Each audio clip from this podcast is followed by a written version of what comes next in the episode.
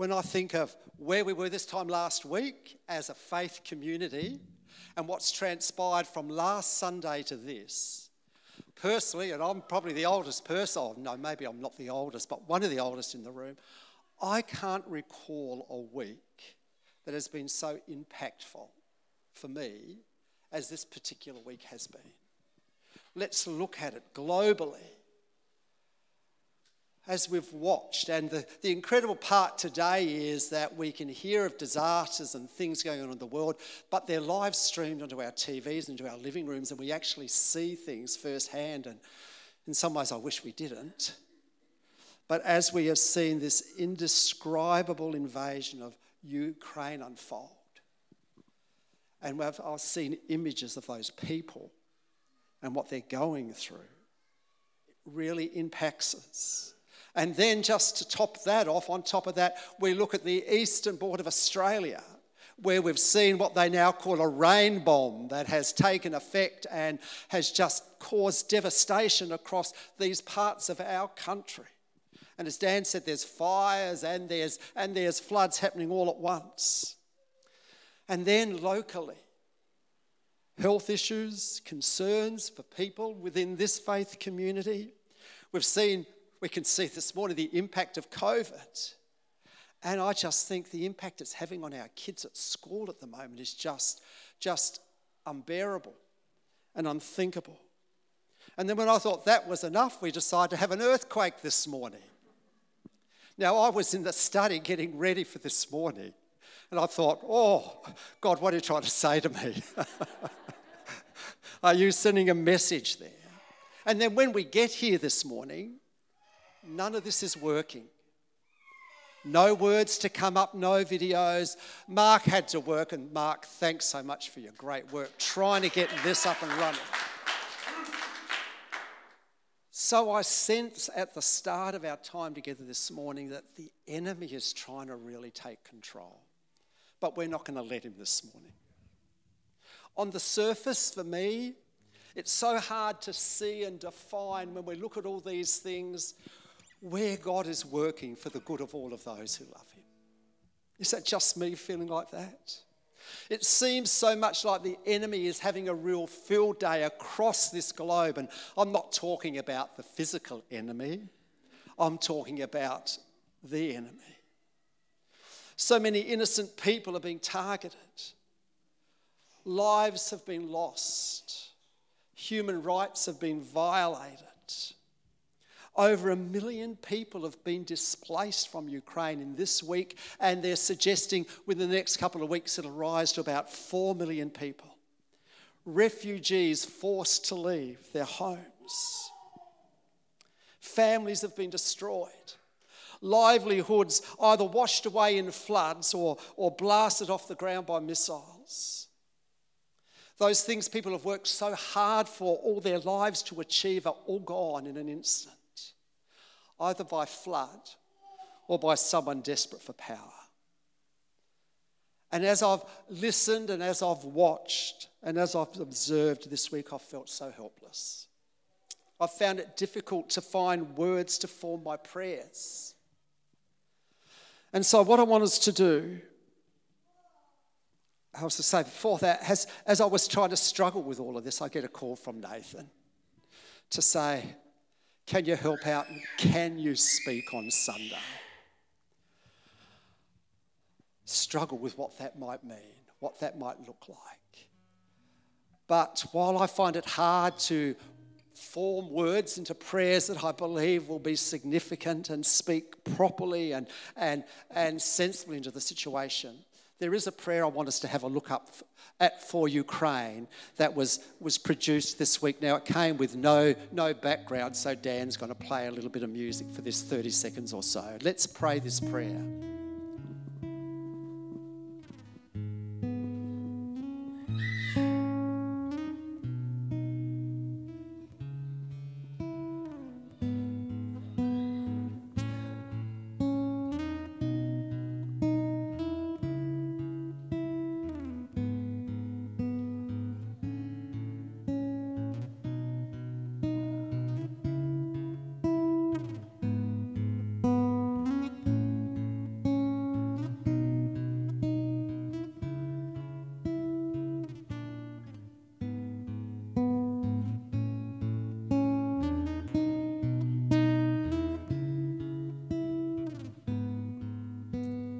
Makes wars to cease. Be still and know that I am God. So we've been um, following a series on the words of the words of Jesus, particularly words of Jesus in the in the last few weeks. I think I was only here for three of them. First one was about us being salt, adding flavour, adding adding what is needed in our world today. Then there was Jesus' word for us to be, if we want to be leaders, we need to be servant leaders. We need to show by our example and by the way we live who we are in Christ. And then we've been told to love our enemies. Now, I'm just putting it out there, but how challenging is that one? And how timely for us today to love those who do wrong against us. All of these words of Jesus have, um, have been what I would call commands. I don't know whether I like the word command. I don't know a softer word for it. But they've been instructions from Jesus telling us what we should be doing. And each week, Nathan has given us some takeaways, challenges that we should, we should, on how we should live this out in our lives. In other words, putting what we hear of these words of Jesus into practice. This morning, I want to consider some words of Jesus that aren't a. Well, they may be a challenge. They aren't an instruction to us. Um, and they're words that come from out of a, in context. They're from John 16, and they come out of a conversation Jesus is having with his disciples. Now, he's trying to explain to this group of his followers who love him and have given up everything for him He's trying to explain to them that he is about to, to change direction, or the direction he's always had, and he's about to move toward Calvary. And he's going to be killed, and he's going to die. And he's explaining this to them in the best way he possibly can that they cannot understand. And he makes this word to them it's a word of hope, and I think a word of word of encouragement. And I just felt this when Nathan asked me to speak that if anything we needed this morning, rather than a word of command, is a word of hope from him, don't we?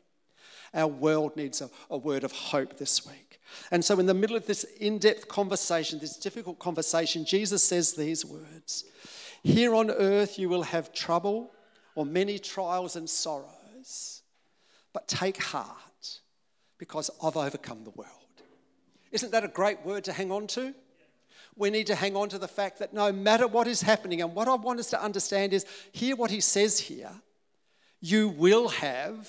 He doesn't say you might have trouble, you might have sorrow, you might have disappointments, you might have difficulties. He makes it very clear you will have many trials and sorrows. But take heart. He says, I have overcome the world. Jesus knew that after sharing some bad, difficult news with the disciples, that they needed that word of hope. And I believe that we could do with that word of hope ourselves this morning. I need personally to be reminded that no matter what things might seem like, God's got it covered. I need to be reminded that God is in control of our world, of our neighborhoods, of our cities, of our families, of our personal circumstances, of our lives. He has the whole world in his hands, whether it may seem like that at this very moment in time or not. I need to be reminded that he is the ruler of all things. That though his ways not, may not be my ways, he is working everything out for the good of those who love him.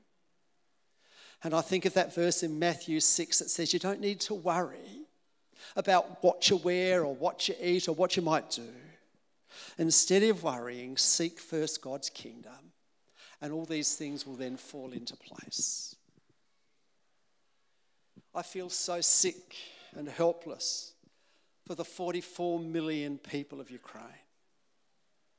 Without getting political, I struggle with my own feelings toward Putin and his blatant disregard for human life, all fueled by a personal desire for power.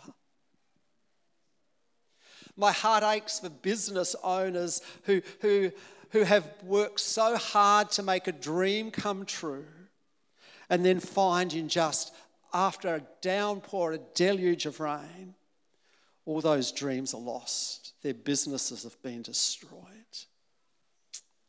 I, cannot, I can't even imagine what it must be like for families who, now that waters are receding, are allowed to go back to their homes and see the mess.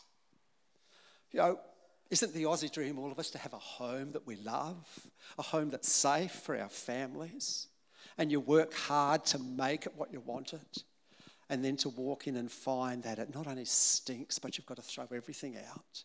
And then for many, they may have to start all over again. I just can't imagine what it must be like for them. The reality is, Jesus' words aren't always comfortable. Here on earth, you will have many sorrows, he says.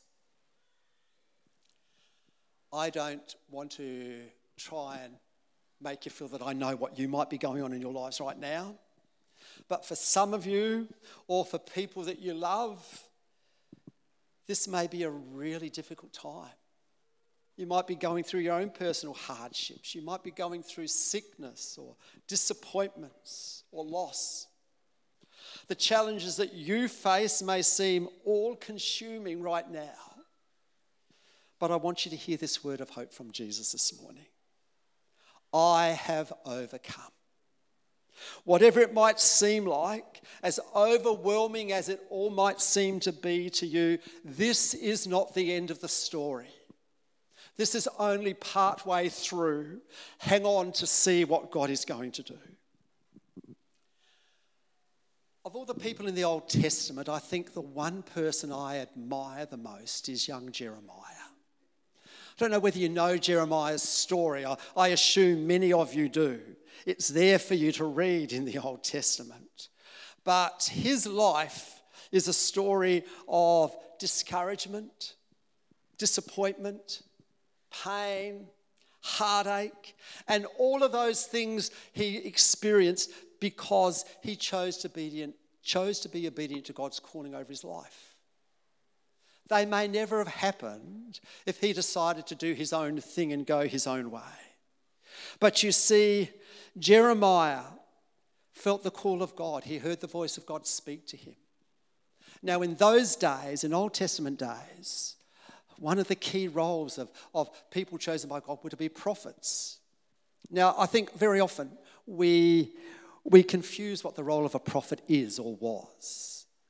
Many people think prophets were speakers of doom who spoke into the future to tell you what was going to happen in the distance. And while that is partly something of what the role of a prophet was, the key role, the key function of a prophet was to speak into the very present day, to speak into the life of God's chosen people the messages that God gave directly to that prophet.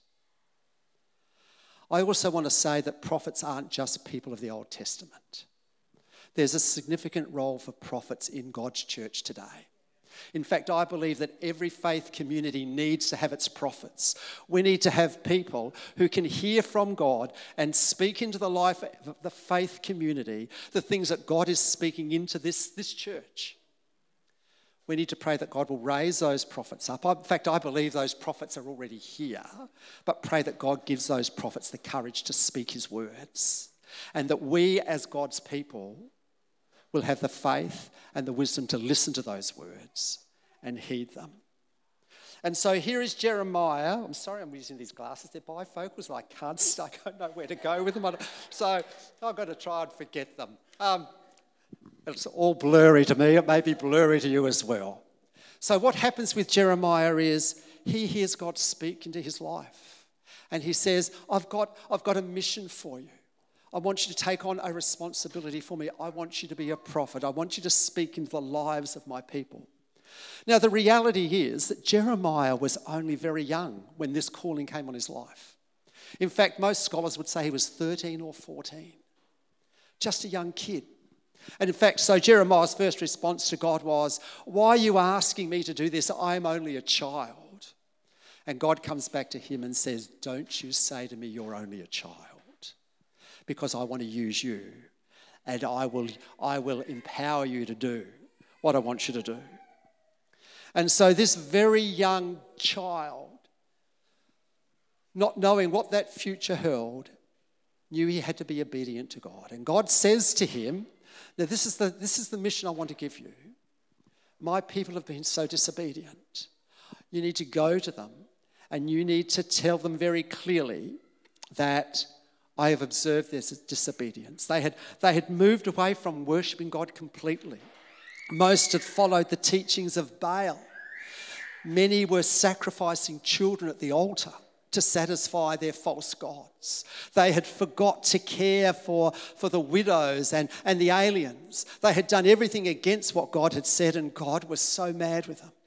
So he says to Jeremiah, This is a message I want you to do. I want you to go knocking door to door every day across the nation and telling people that unless they change their ways, then I'm going to come and allow the enemy to come in and take over this land, defeat you, and they will drag you away as slaves into a foreign land and you will never return home again. Now, I'm just putting it out there. I really hate red shield door knocking. Fancy having to knock on doors to not just ask somebody, would you like to give to the Salvation Army, but hey, how are you this morning? Have I got a message from God for you? And then spill this message out, finish it off by saying, well, have a good day then. Then go on to the next house and repeat that same message. Well, you can imagine what it was like. People didn't take too kindly to Joshua knocking on their door and sharing that story with them. Just say Joshua. Jer- yep, it's Jeremiah. and so what happens is his popularity plummets very quickly. People don't even want to associate with him. People don't want to talk to him. If they see him walking down the street, they cross over the other side of the road. It gets to the point where they don't just cross over the other side of the road, they start hurling abuse at him as he walks down the street.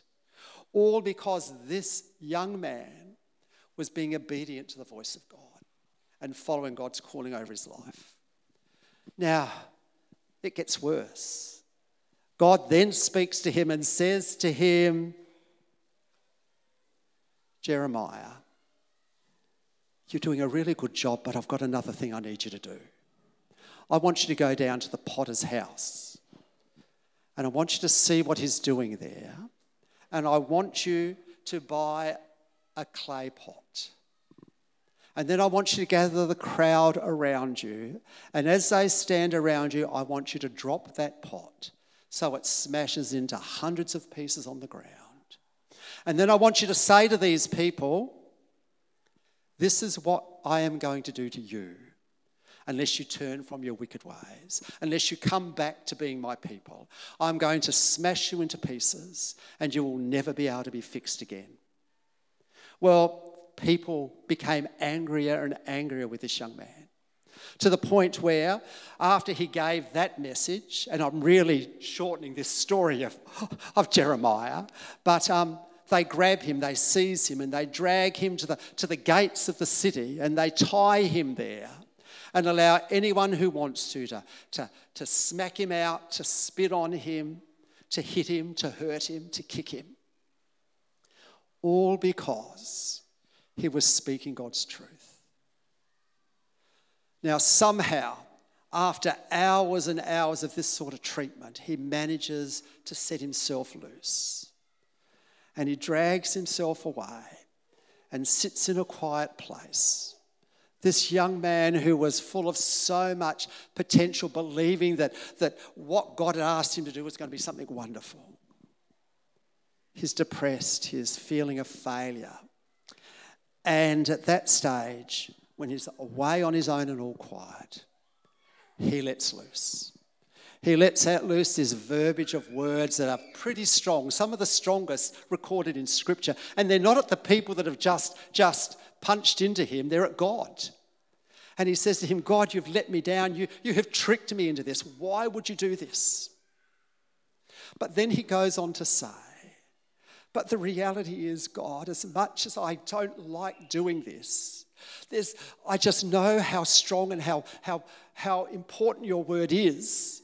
In fact, it's like, a, it's like a burning in my bones. And I know that if I don't speak it out, I know the consequences of speaking it out, but if I don't speak it out, I just can't live with myself. I have to speak your truth. And I, I just want to say this morning, I think one of one of the most important things in this account of his life is it's so easy sometimes for us to give up when things get tough. But I think the consequences is just can you live with yourself if you don't do what God asks you to do? Because we've got to trust Him for what He knows He's doing in our lives.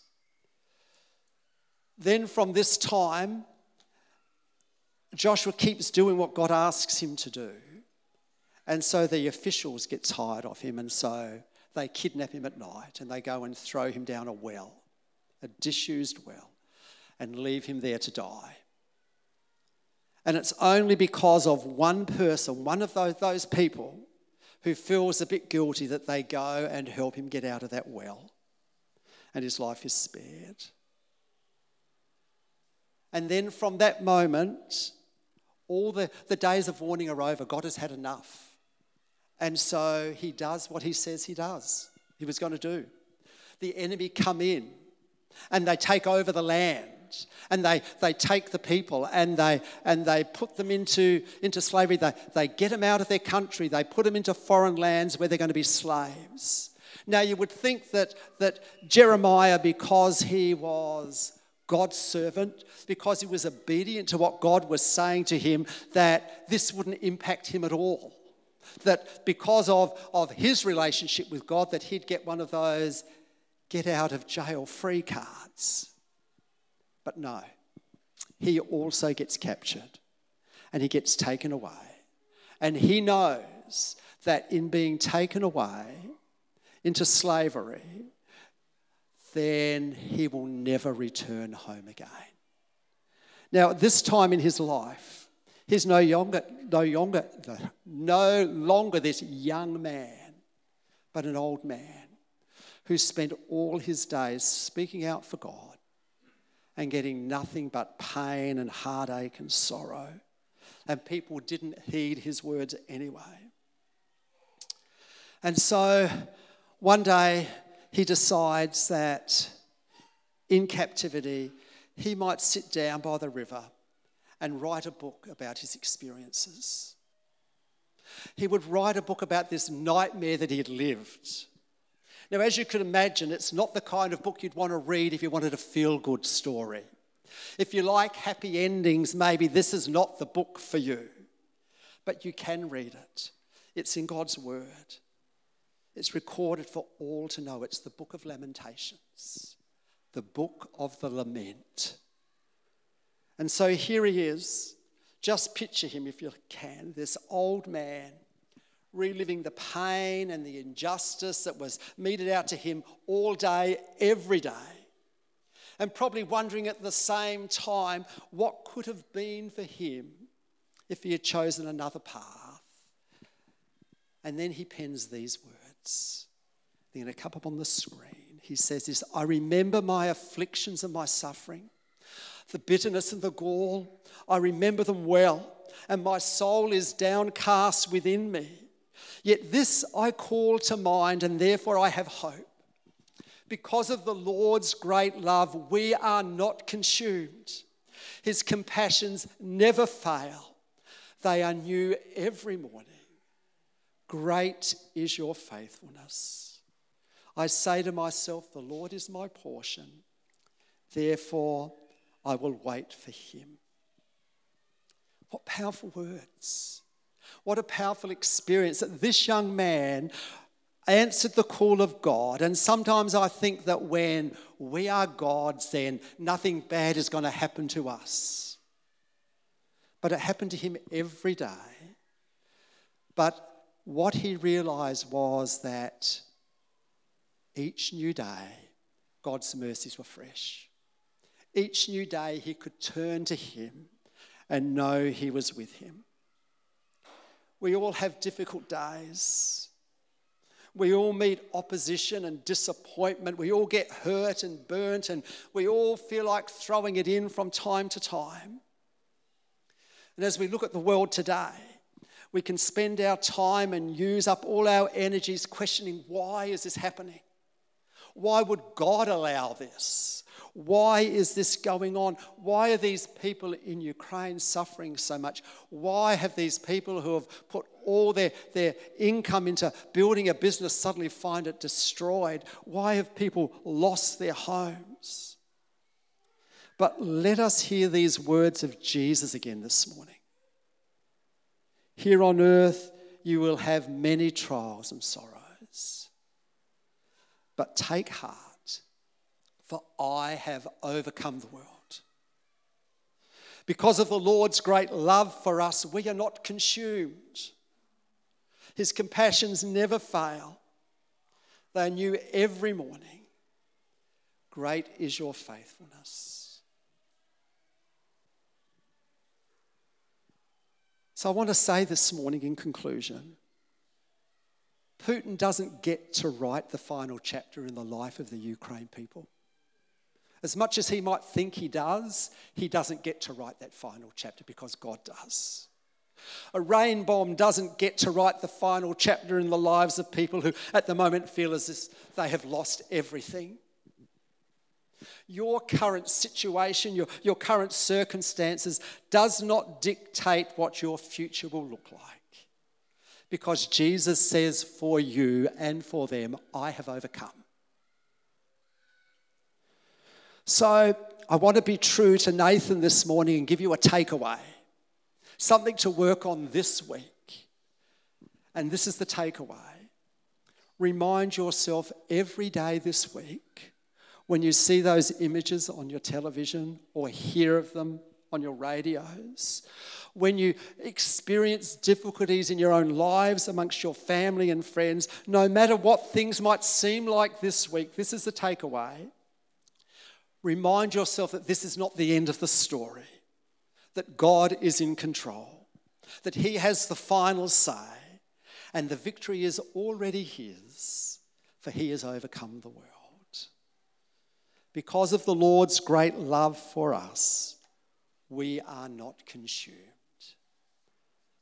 Take heart, for I have overcome the world. I need to hear that this morning. And I need to, to think about it and trust Him because His compassions never fail, they are new every morning. And so, in concluding this morning, I want us to sing again. And each of those songs that Dan, you had were great. We're going to sing Raise a Hallelujah.